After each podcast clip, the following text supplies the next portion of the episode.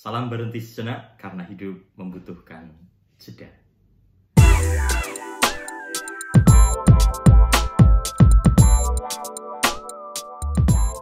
Dalam gereja Katolik ada tradisi mendoakan para imam pada kesempatan Sabtu pertama dalam bulan. Tetapi saya mau sharing sedikit dari bacaan Injil hari ini, yaitu dari Injil Yohanes bab 6 ayat 60 sampai dengan 69. Saya akan bacakan. Setelah Yesus menyelesaikan ajarannya tentang roti hidup, banyak dari murid-muridnya berkata, Perkataan ini keras, siapakah yang sanggup mendengarkannya? Yesus dalam hatinya tahu bahwa murid-muridnya bersungut-sungut tentang hal itu. Maka berkatalah ia kepada mereka, Adakah perkataan itu mengguncangkan imanmu? Lalu bagaimanakah jikalau kamu melihat anak manusia naik ke tempat di mana ia sebelumnya berada? Rohlah yang memberi hidup, daging sama sekali tidak berguna. Perkataan-perkataan yang kukatakan kepadamu adalah roh dan hidup, tetapi di antaramu ada yang tidak percaya. Sebab Yesus tahu dari semula siapa yang tidak percaya dan siapa yang akan menyerahkan dia. Lalu ia berkata, Sebab itu telah kukatakan kepadamu, tidak ada seorang pun dapat datang kepadaku kalau Bapa tidak mengaruniakannya kepadanya. Mulai dari waktu itu banyak murid Yesus mengundurkan diri dan tidak lagi mengikuti dia. Maka kata Yesus kepada kedua belas muridnya, apakah kamu tidak mau pergi juga? Jawab Simon Petrus kepadanya, Tuhan, kepada siapa kami akan pergi? Perkataanmu adalah perkataan hidup yang kekal. Kami telah percaya dan tahu bahwa engkau adalah yang kudus dari Allah. Demikianlah Injil Tuhan. Terpujilah Kristus. Teman-temanku yang terkasih, saya ingat persis ketika kelas 3 SMP saya mengatakan kepada ibu saya kalau saya mau masuk seminari. Ibu saya bertanya, "Jadi Romo kira gampang luli?" Siap. Begitu tanya ibu saya ketika saya mau masuk seminari, tempat pendidikan calon imam. Pernyataan ibu di awal itu benar, sebenar-benarnya. Jadi Romo kui ora gampang luli. Dari dirinya sendiri menjadi imam, menjadi murid Kristus, menjawab panggilan khusus menjadi seorang imam itu benar tidak mudah dari dirinya sendiri. Tetapi tantangan dari luar pun juga demikian. Menjaga komitmen, kesetiaan atas pilihan untuk menjawab panggilan Tuhan dengan jalan panggilan yang khusus ini di satu sisi memang harus diperjuangkan, dirawat sekuat tenaga, tetapi di sisi lain semuanya adalah rahmat. 12 tahun perjalanan pendidikan, 12 tahun formasi untuk menjadi imam. Dan setelah ditabiskan, harus berjuang sampai mati. Bila hanya melihat dari kemampuan manusiawi ini saja, abote luar biasa. Tetapi jika melihat bahwa ini adalah rahmat yang dianugerahkan Tuhan, saya dengan sangat bahagia menjalaninya.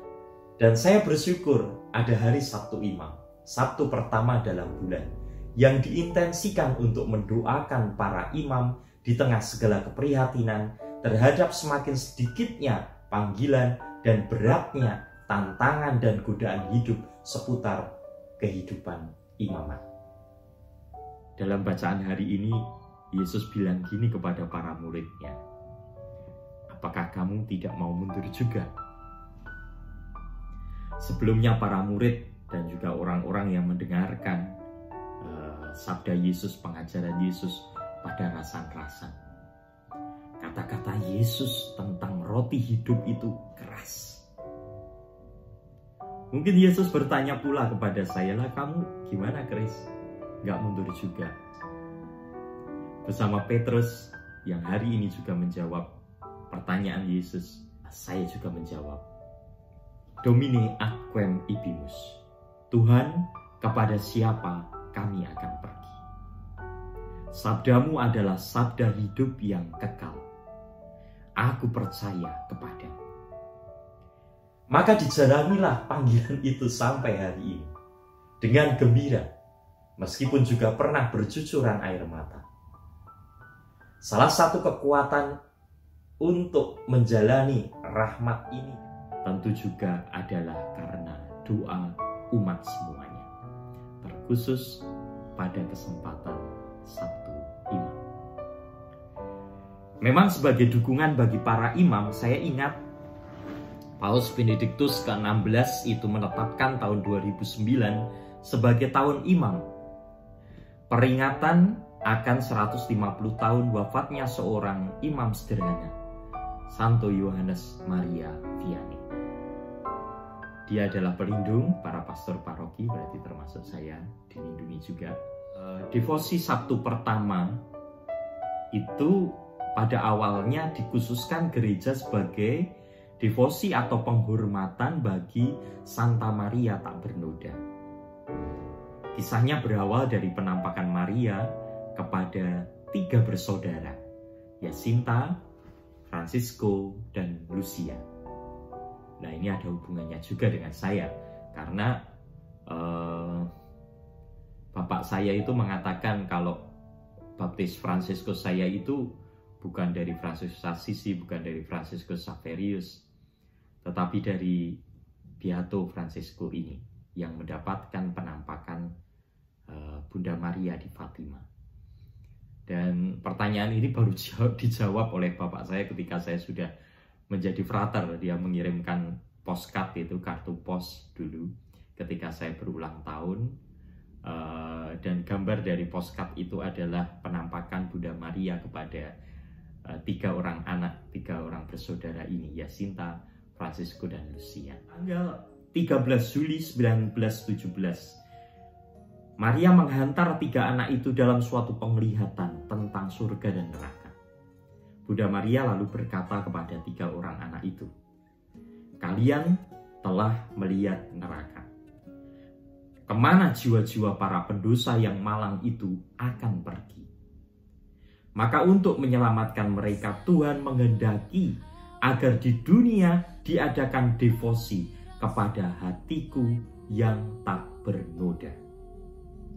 Aku minta di dalam kata-kata itu, kamu menyambut komuni setiap Sabtu pertama sebagai sirih atas dosa-dosa. Begitu kata Maria. Dalam perjalanan waktu, hari Sabtu pertama menjadi devosi bagi hati Maria yang tak bernoda ini.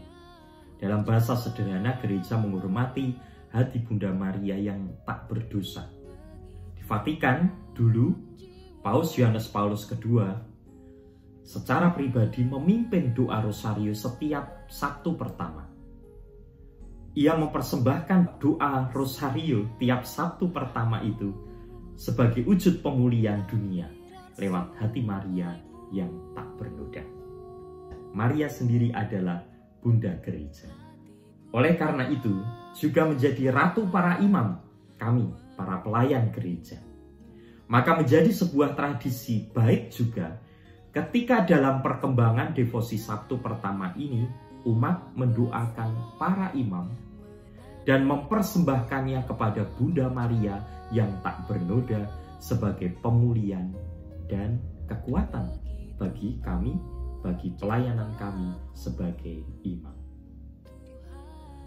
Last but not least, terima kasih, matur nuwun, thank you untuk doa-doa Anda semua bagi kami para imam, romo, pastor katolik. Rahmat ini menjadi indah dan sedikit banyak lebih mudah kami jalani dengan bantuan doa Anda semuanya. Salam berhenti sejenak karena hidup membutuhkan sedia. Tuhan memberkati. Hatiku